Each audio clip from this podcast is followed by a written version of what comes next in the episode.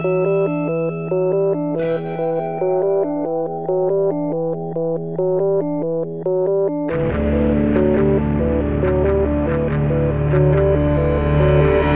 e benvenuti, questa è la puntata numero 174 di Easy Apple. Io sono Luca Zorzi. E io Federico Travaini. E questa settimana siamo qui dopo veramente le congiure del mondo intero per cercare di non farci registrare in nessun modo. Eh, ieri sera addirittura ci eravamo ridotti a cercare di registrare la puntata al telefono, ma non su Skype, proprio con il telefono. Sì, ci abbiamo tentato perché Fastweb ha impedito la, la, registrazione della puntata di Easy Apple perché ultimamente mi sta dando un pochettino di rogne, così come le sta dando anche a Filippo Bigarella. Stiamo... Sì, è, è, ridicolo che Fastweb, questo operatore, si metta contro il nostro network, sia con Filippo che con te. Eh, ma perché avranno letto vari articoli di Arment e compagnia bella che dicono che i, po- i eh, network dei podcast ormai comunque stanno diventando sempre meno uh, importanti perché è sempre più semplice realizzare un podcast in proprio. E quindi probabilmente Fastweb ha detto ma sì diamogli contro anche noi allora tutto qua. A parte questa boiata che doveva uscire per forza abbiamo qualche domanda da ascoltatori qualche consiglio e qualche richiesta come sempre. La prima Luca so che vuoi, vuoi dire cioè io, io non, non voglio metterci bocca quindi ti lascio subito la parola. Sì, ci scrive Francesco segnalandoci eh, un bug che ha trovato in uh, One Password, e cioè una incompatibilità con eh, un antivirus, in particolare Sophos Antivirus. Vi chiederete perché un antivirus su Mac? Beh, eh, Francesco ha molto a che fare con eh, altre persone, purtroppo ecco. per loro, utilizzano una cosa sbagliata, utilizzano Windows, per cui non vuole eh, farsi portatore sano di virus perché sì insomma sul suo Mac non creerebbero problemi però sui PC dei suoi amici decisamente potrebbero dare qualche problema. Allora lui giusto per fare il bravo collega eh, va a installare Sophos antivirus che ritiene molto buono. Peccato che con l'aggiornamento di quest'ultimo eh, ci sia stata un'interferenza con la funzionalità di OnePassword che è quella fondamentale di andare a reinserire i dati nella, nella schermata di login insomma delle pagine. Però quelli di OnePassword Password hanno messo nella loro knowledge base un articolo che spiega come risolvere il problema. Hai detto knowledge base, cioè hai detto una parola in knowledge base. Pazzesco. KB si chiama così. Pazzesco. Eh, Fede, so che non, non, non so come si sta, traduca. Ti stai evolvendo. No, sto semplicemente usando le parole giuste al posto giusto. Ad ogni modo, ecco, se avete questo problema, vi lasciamo il link a questa, appunto, questo articolo della knowledge base di OnePassword di Agile Bits in modo che possiate anche voi risolvere il problema e continuare a tenere al sicuro i vostri amici che usano i software sbagliati.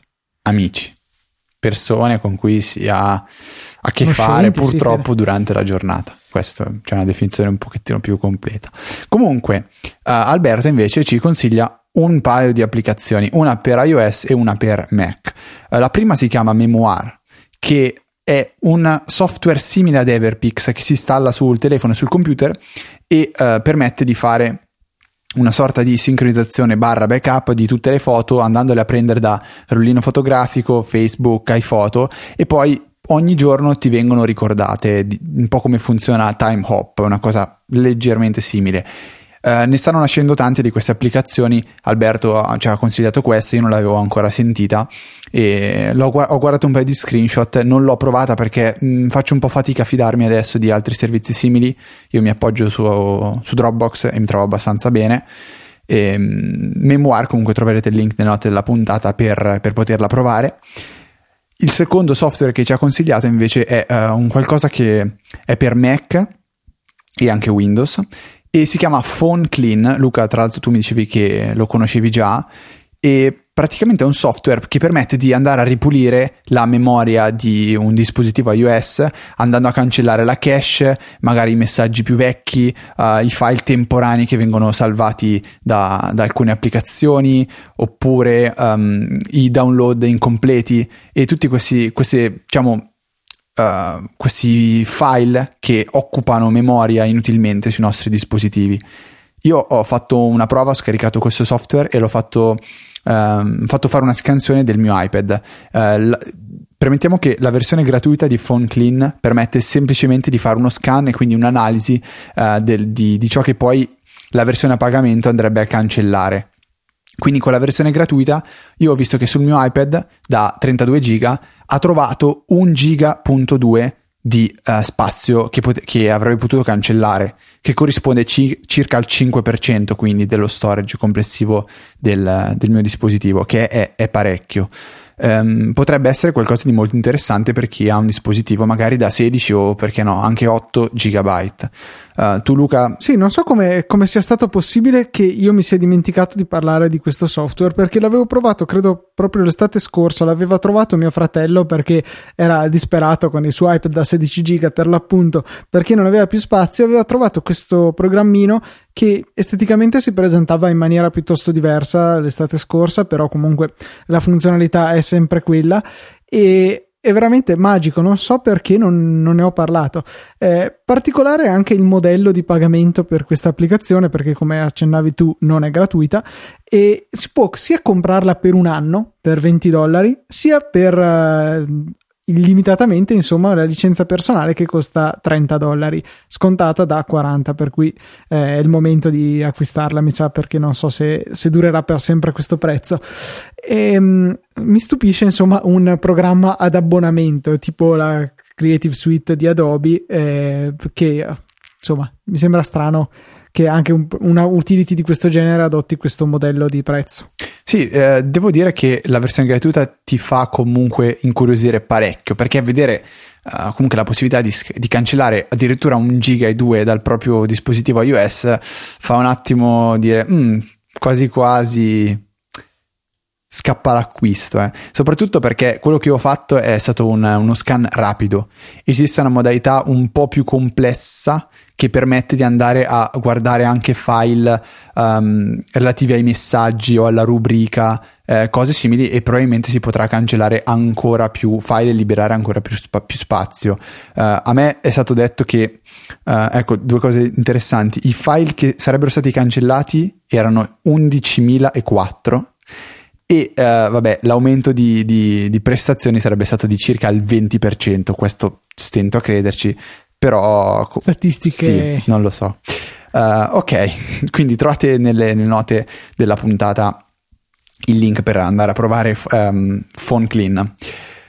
Vede, hai già parlato un sacco, ma eh, bisogna farti parlare ancora perché Carlo ci chiede qual è la vera, vera, vera differenza tra Notability e PDF Expert? Cioè, PDF Expert ha solamente dalla sua un file manager più completo? Ecco, questa è una domanda interessante. Cercherò di essere breve um, perché sennò sì, so esatto, che... io stavo già pensando di andare a prendermi qualcosa no, da bere. guarda, stai qua perché ce, ce la farò essere abbastanza breve. Allora, la, la, grossa differenza secondo me è un'altra, più che il file manager che in PDF Expert è molto più uh, complesso. Um, Notability è pensato secondo me per funzionare con un pennino, cioè l'idea è proprio quella di scrivere a mano libera, avere la possibilità di creare liberamente contenuti. Um, poi si può tranquillamente prendere un PDF, evidenziarlo e mettere annotazioni, però non è questo il motivo per cui nasce Notability. Eh, PDF Expert invece è proprio quello il suo utilizzo, cioè andare a cercare PDF e uh, leggerli, evidenziarli, aggiungere note, aggiungere immagini e uh, magari anche uh, unire più PDF o estrapolare delle pagine, inviarle via mail e, e, avere proprio una gestione a 360 gradi dei propri PDF. E questo è il motivo per cui tengo entrambe le applicazioni installate sul mio iPad. PDF Expert lo uso proprio per leggere i PDF e uh, con Notability invece vado a creare dei nuovi file che poi possono essere tranquillamente um, scritti a mano o anche con, con, un'eventuale tastiera. Quindi per quando faccio appunti, svolgo esercizi, li faccio in Notability.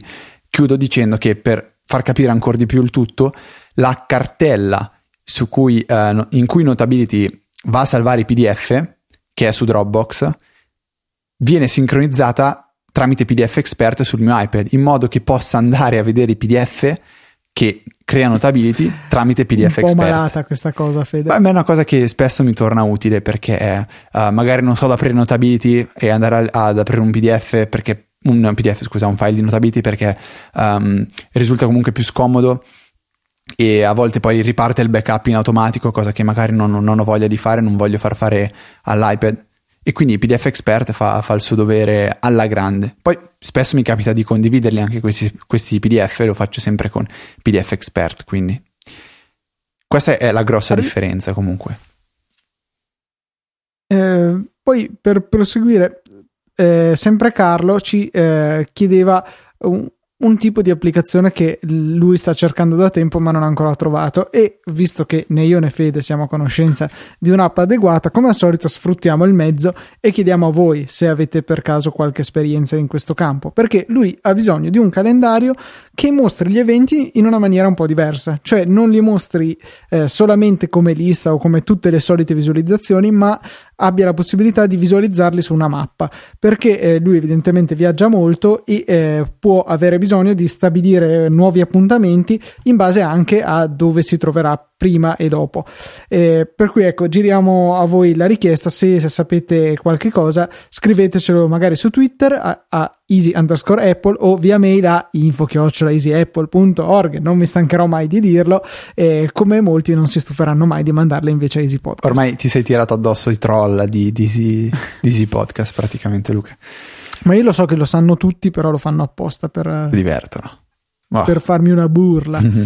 Comunque, sempre Carlo uh, consiglia un'altra cosa di cui non ero assolutamente a conoscenza, cioè uh, adesso io lo pronuncio proprio alla italiana, cioè Asana, e non, non, so se la pronuncia sia diversa, non ho ancora avuto modo di approfondire, però è uh, a quanto pare un metodo, una, una teoria, una, un qualcosa che spiega come sfruttare al meglio il GTD. GTD che sta per Getting Things Done ed è quella uh, metodologia per segnarsi gli impegni, organizzare la propria giornata, organizzare gli impegni, le cose da fare, in modo da riuscire a farli tutti um, in modo ordinato e organizzato. Io non ho ancora approfondito, però Carlo dice che è qualcosa di veramente molto interessante, quindi io lascerò il link nelle note della puntata e magari tra una o due settimane uh, ne riparleremo insieme raccogliendo magari qualche eh, opinione di, di, di, voi ascoltatori. Le asana, tra l'altro, sono le al- posizioni utilizzate in alcune forme di yoga. Ah. Me l'ha detto appena adesso Wikipedia. Ah, fantastico. Uh, è sempre be- una delle cose che amo di internet è la possibilità di sembrare colti quando invece siamo invece ignoranti come delle capre, però siamo capaci di scrivere la parola in questione, andare su Google e scoprire la risposta all'universo, al mondo e a tutto. Sì, devo ammettere che è una cosa che a me a volte dà quasi um, il nervoso. Tipo, mio papà ha proprio questa malattia.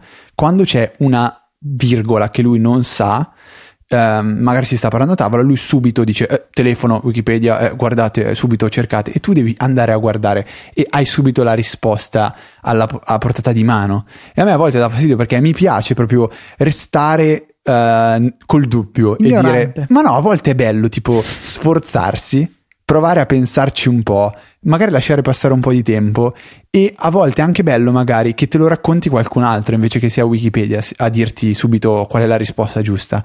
Eh, cioè, uh, aspetti che vada qualcun altro su no. Wikipedia No, non in questo senso.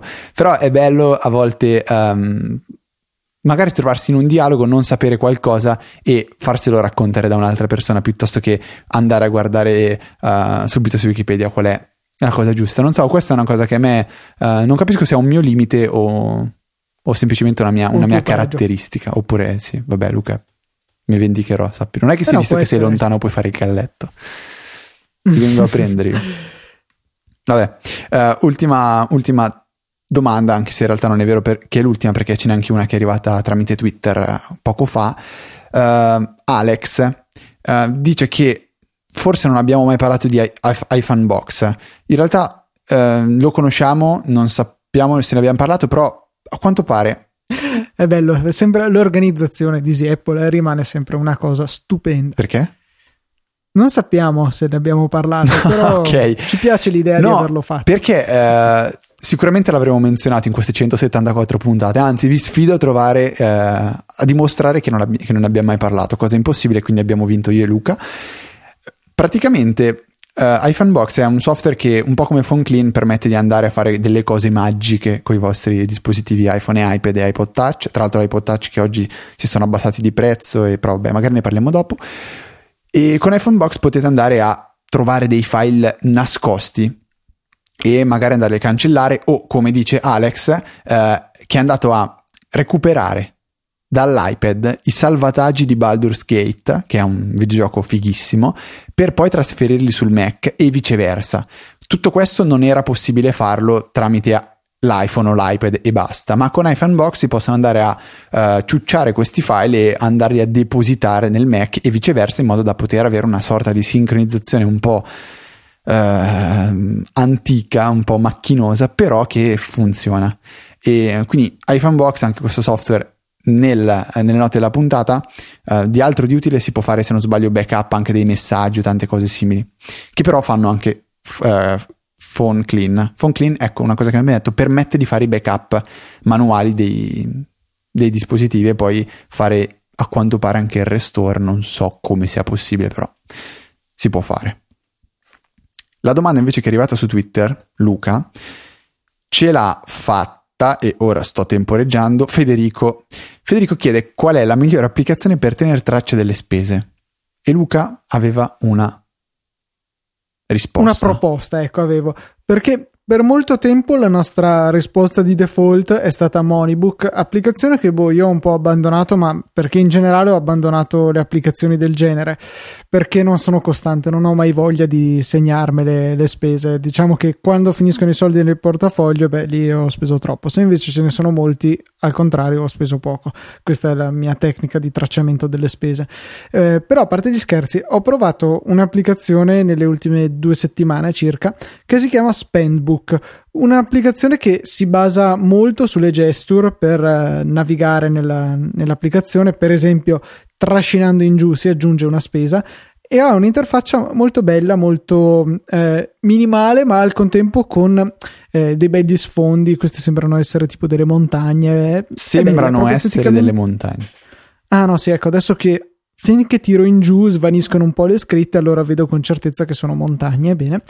E, insomma vi permette di fare tutte le cose che questo genere di applicazioni consentono di fare. Segnare entrate e uscite categorizzandole mettendole una descrizione mettendo la data e poi chiaramente si può ripercorrere nel tempo le, quello che abbiamo speso. Ci sono poi dei bei grafici che non fanno mai male vedendo l'andamento delle spese. Per esempio ho visto un picco di eh, 32 euro perché avevo fatto anche la spesa insomma.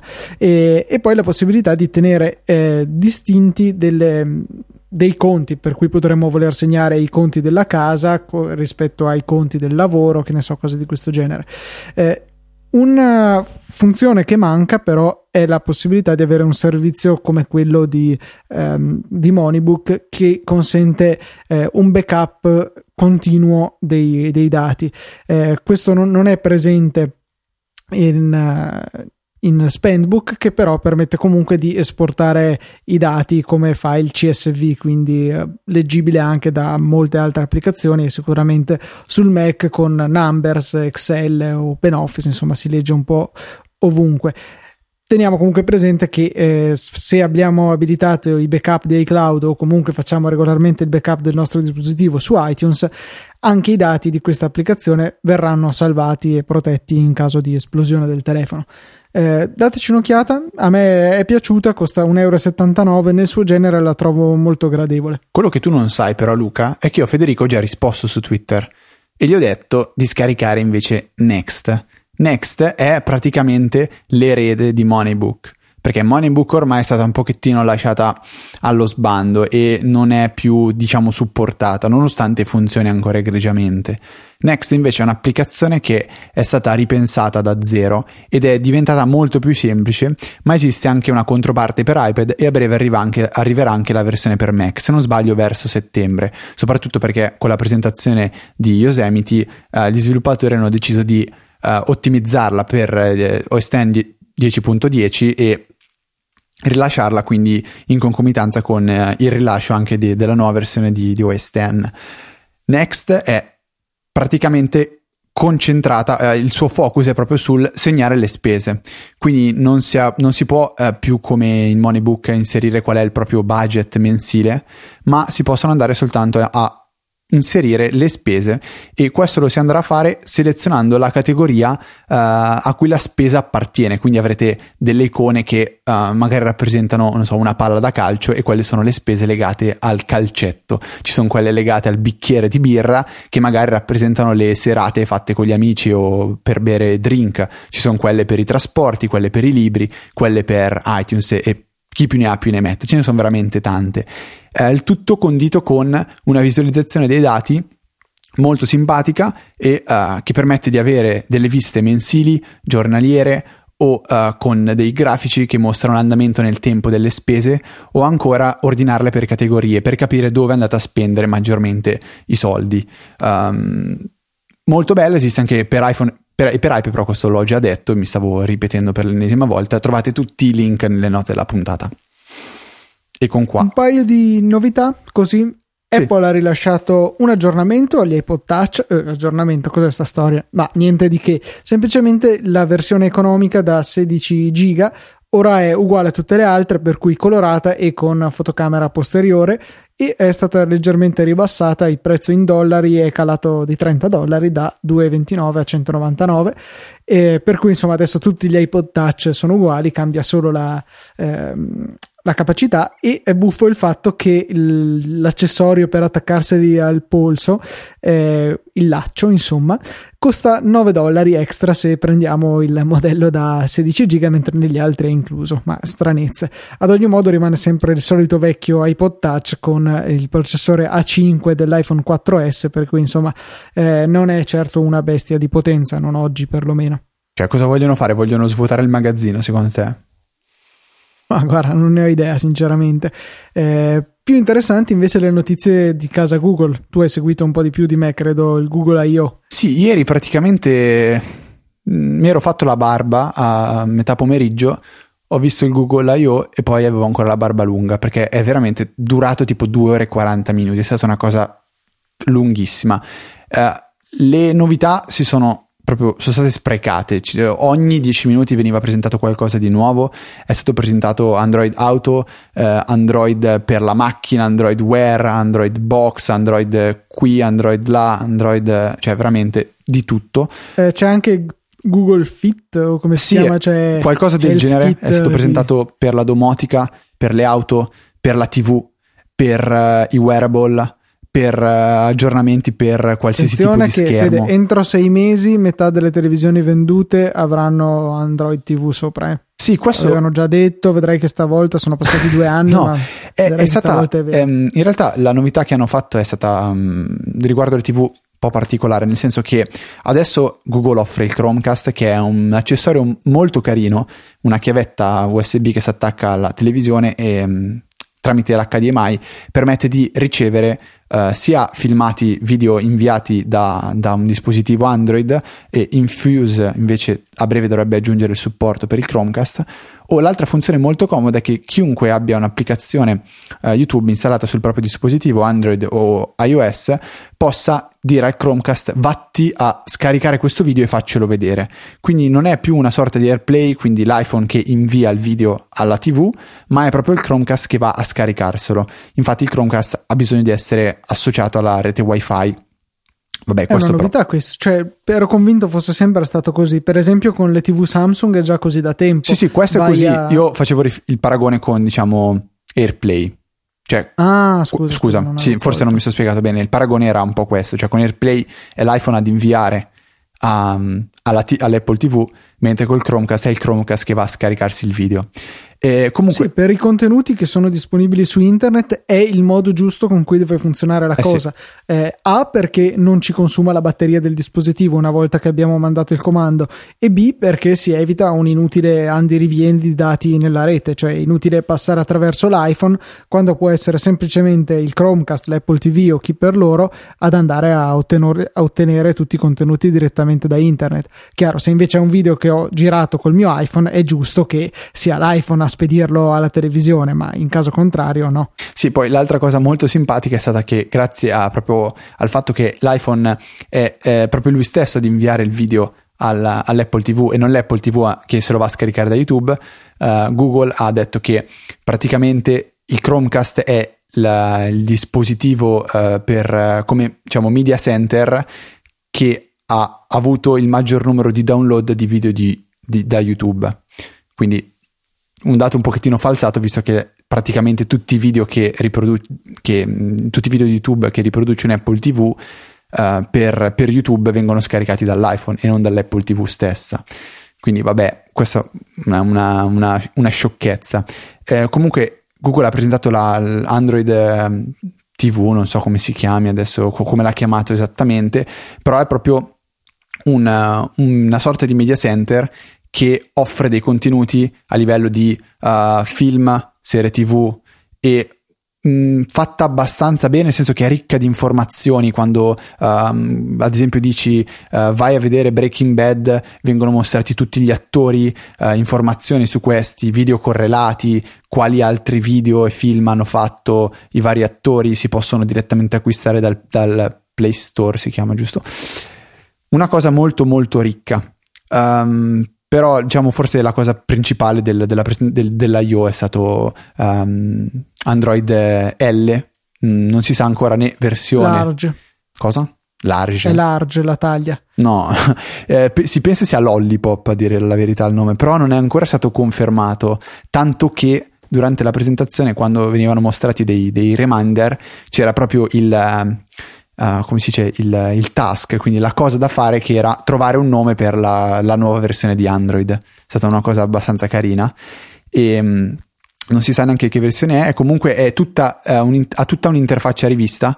Uh, loro parlano di questo material design per cui i pixel non sono soltanto dei pallini che si accendono e si spengono, ma sono proprio interattivi e danno un senso di movimento all'interfaccia. Quindi ci sono vari livelli uh, di, di, profondità. Adesso, quando viene realizzato un elemento di un'interfaccia grafica, non si specifica più soltanto la coordinata x e y, dicevano, ma anche la z. Quindi uh, ci saranno elementi che saranno proprio sul livello superiore e nel, nel, nel muoversi questi elementi andranno a finire sopra o sotto o comunque comunque si muoveranno tutti con una fisica reale. Niente, dicevano loro, nella realtà uh, appare e scompare di colpo, quindi anche in questa interfaccia grafica tutto tenderà a sparire, eh, cioè a, diciamo a Uh, sparire in modo reale, quindi si allontanerà dallo schermo, ci saranno tutte delle animazioni che accompagneranno uh, la, il cambio di interfaccia grafica, quando ad esempio si fa una chiamata o si apre un menu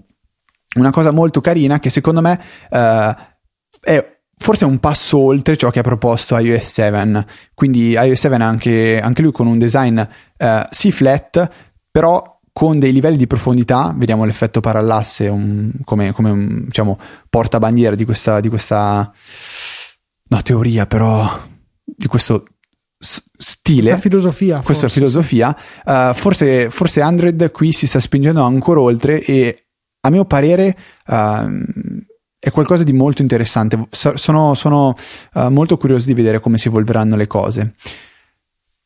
E non so se vogliamo parlare In un po' di arrivo tra 5-6 anni. no, a settembre. Mio fratello l'ha, l'ha, già installato sul Nexus 5, una versione diciamo per sviluppatori, giusto per, per poterlo provare qualche giorno, dopodiché tornare a 4.4.4, perché sono 4.4.4 adesso. E um, molte, le cose che sono state rivisitate. Ah, una battuta stupenda che è stata fatta su Twitter da 7bit, che non so se conoscete. Um, praticamente la, una delle novità più appariscenti che c'è in Android L è che i tasti home indietro e del multitasking non sono più come prima, ma sono un cerchio, un quadrato e un triangolo. E 7bit su Twitter ha scritto che uh, um, gli, gli, avvocati di Apple si sono già mossi a fare causa per le novità che ha introdotto Android L, mentre Sony col, col discorso di PlayStation sta già muovendo i suoi avvocati per fare causa anche lei a Google per i pallini quadra- per il pallino, il triangolo e il quadrato. Uh, Vede, serviranno per fare i trucchi, probabilmente con una certa combinazione si sblocca del credito extra sul... Beh, sarebbe interessante come cosa, no, però Carino, bravo 7bit, seguitelo su Twitter se, se già non lo fate. Luca, hai delle applicazioni di cui ci vuoi parlare mi dissi. Sì, volevo parlarvi di due applicazioni uguali che fanno, credo, praticamente la stessa cosa. Sono molto simpatiche e servono per fare degli effetti sulle vostre foto. Una si chiama Circular e l'altra Living Planet. In sostanza, quello che fanno entrambe queste applicazioni è prendere una vostra foto, viene meglio se panoramica, e ehm, stortarla tutta per farla diventare un pianeta oppure un buco nero.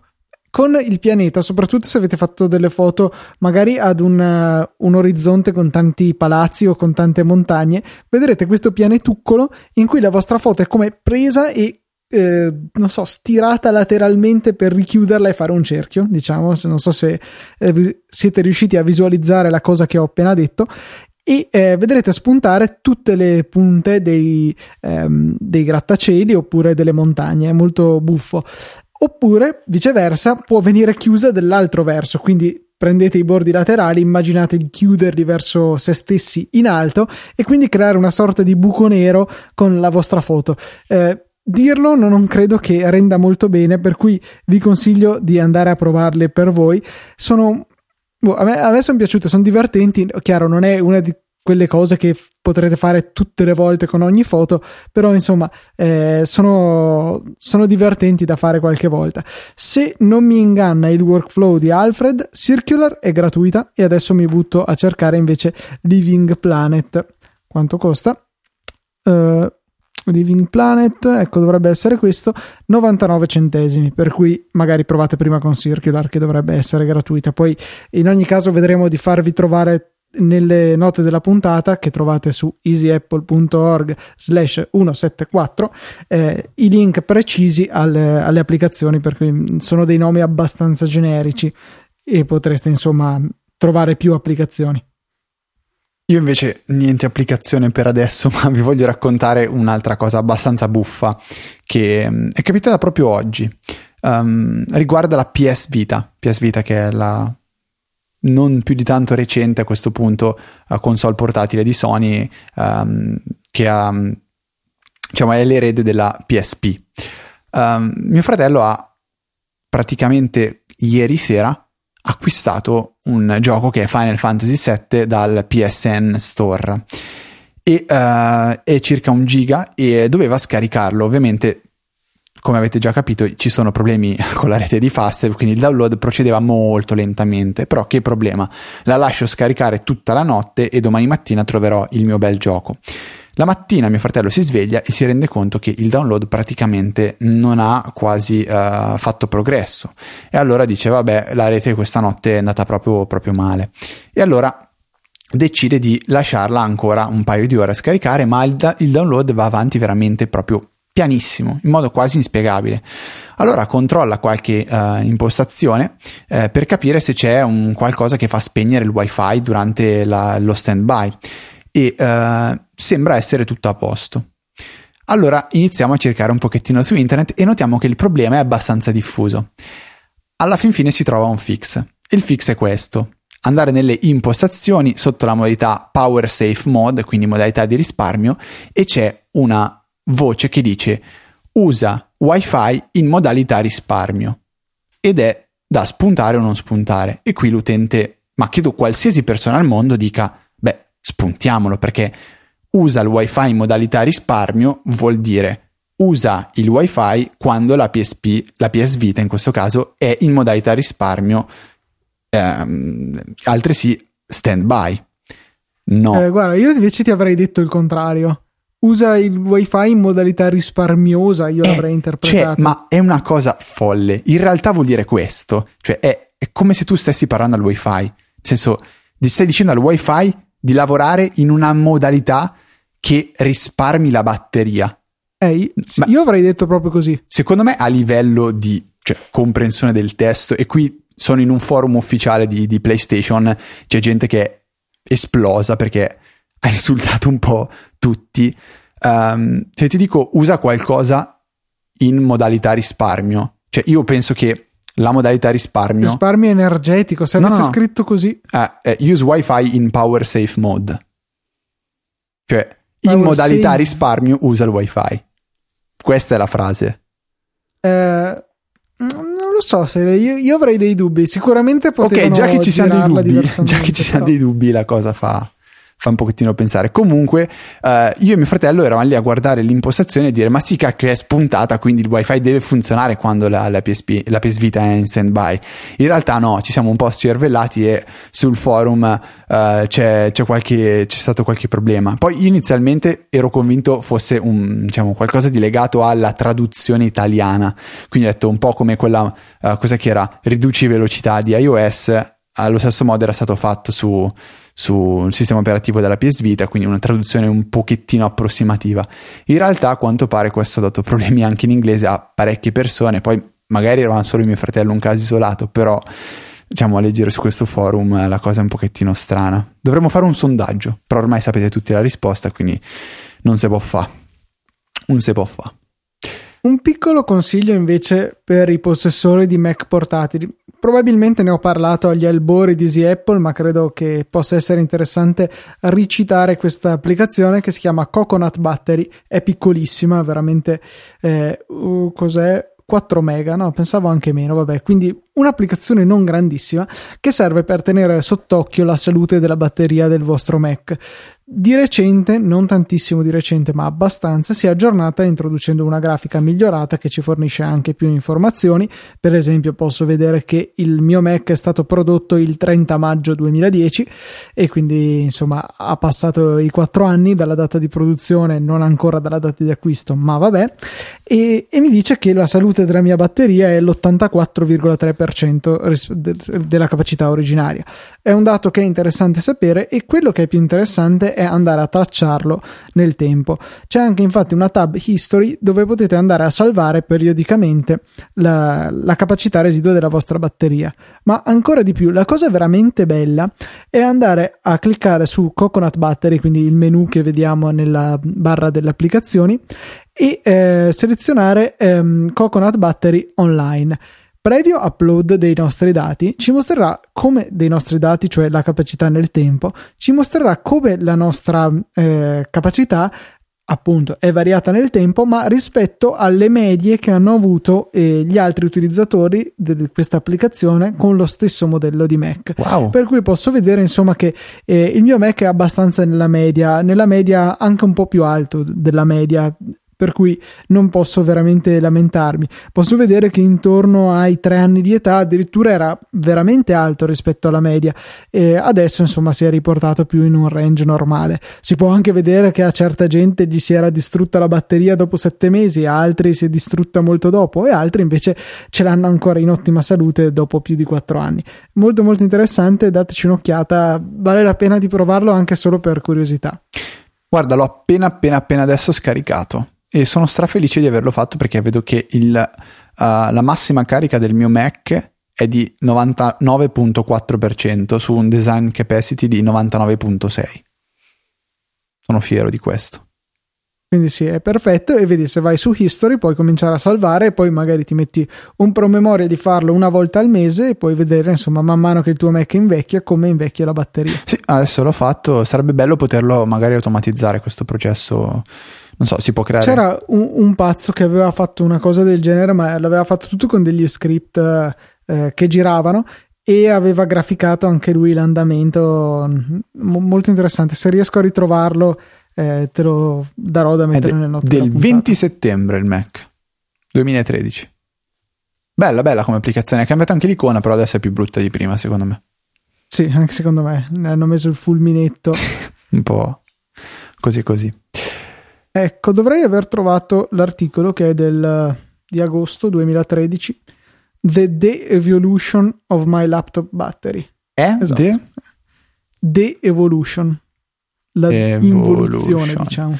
Ok, Guarda, beh, um, io... ti passo il link così poi lo metti nelle note della puntata. Va buono. Senta, dottor Zorzi, tanto posso chiamarla dottore perché... Uh... No, uh, no, lei... ah, no, sì, è vero, sono dottore. certo, vero. stia muto. Ehm, dottor Zorzi, ma se la gente volesse supportare questi due bravi ragazzi che ogni settimana fanno trovare alle ore 17 di venerdì una puntata di Easy Apple pronta da Tutto ascoltare. ciò malgrado ora siano le 23 passate. Mm. Come fanno queste eh. brave persone, brave e belle soprattutto?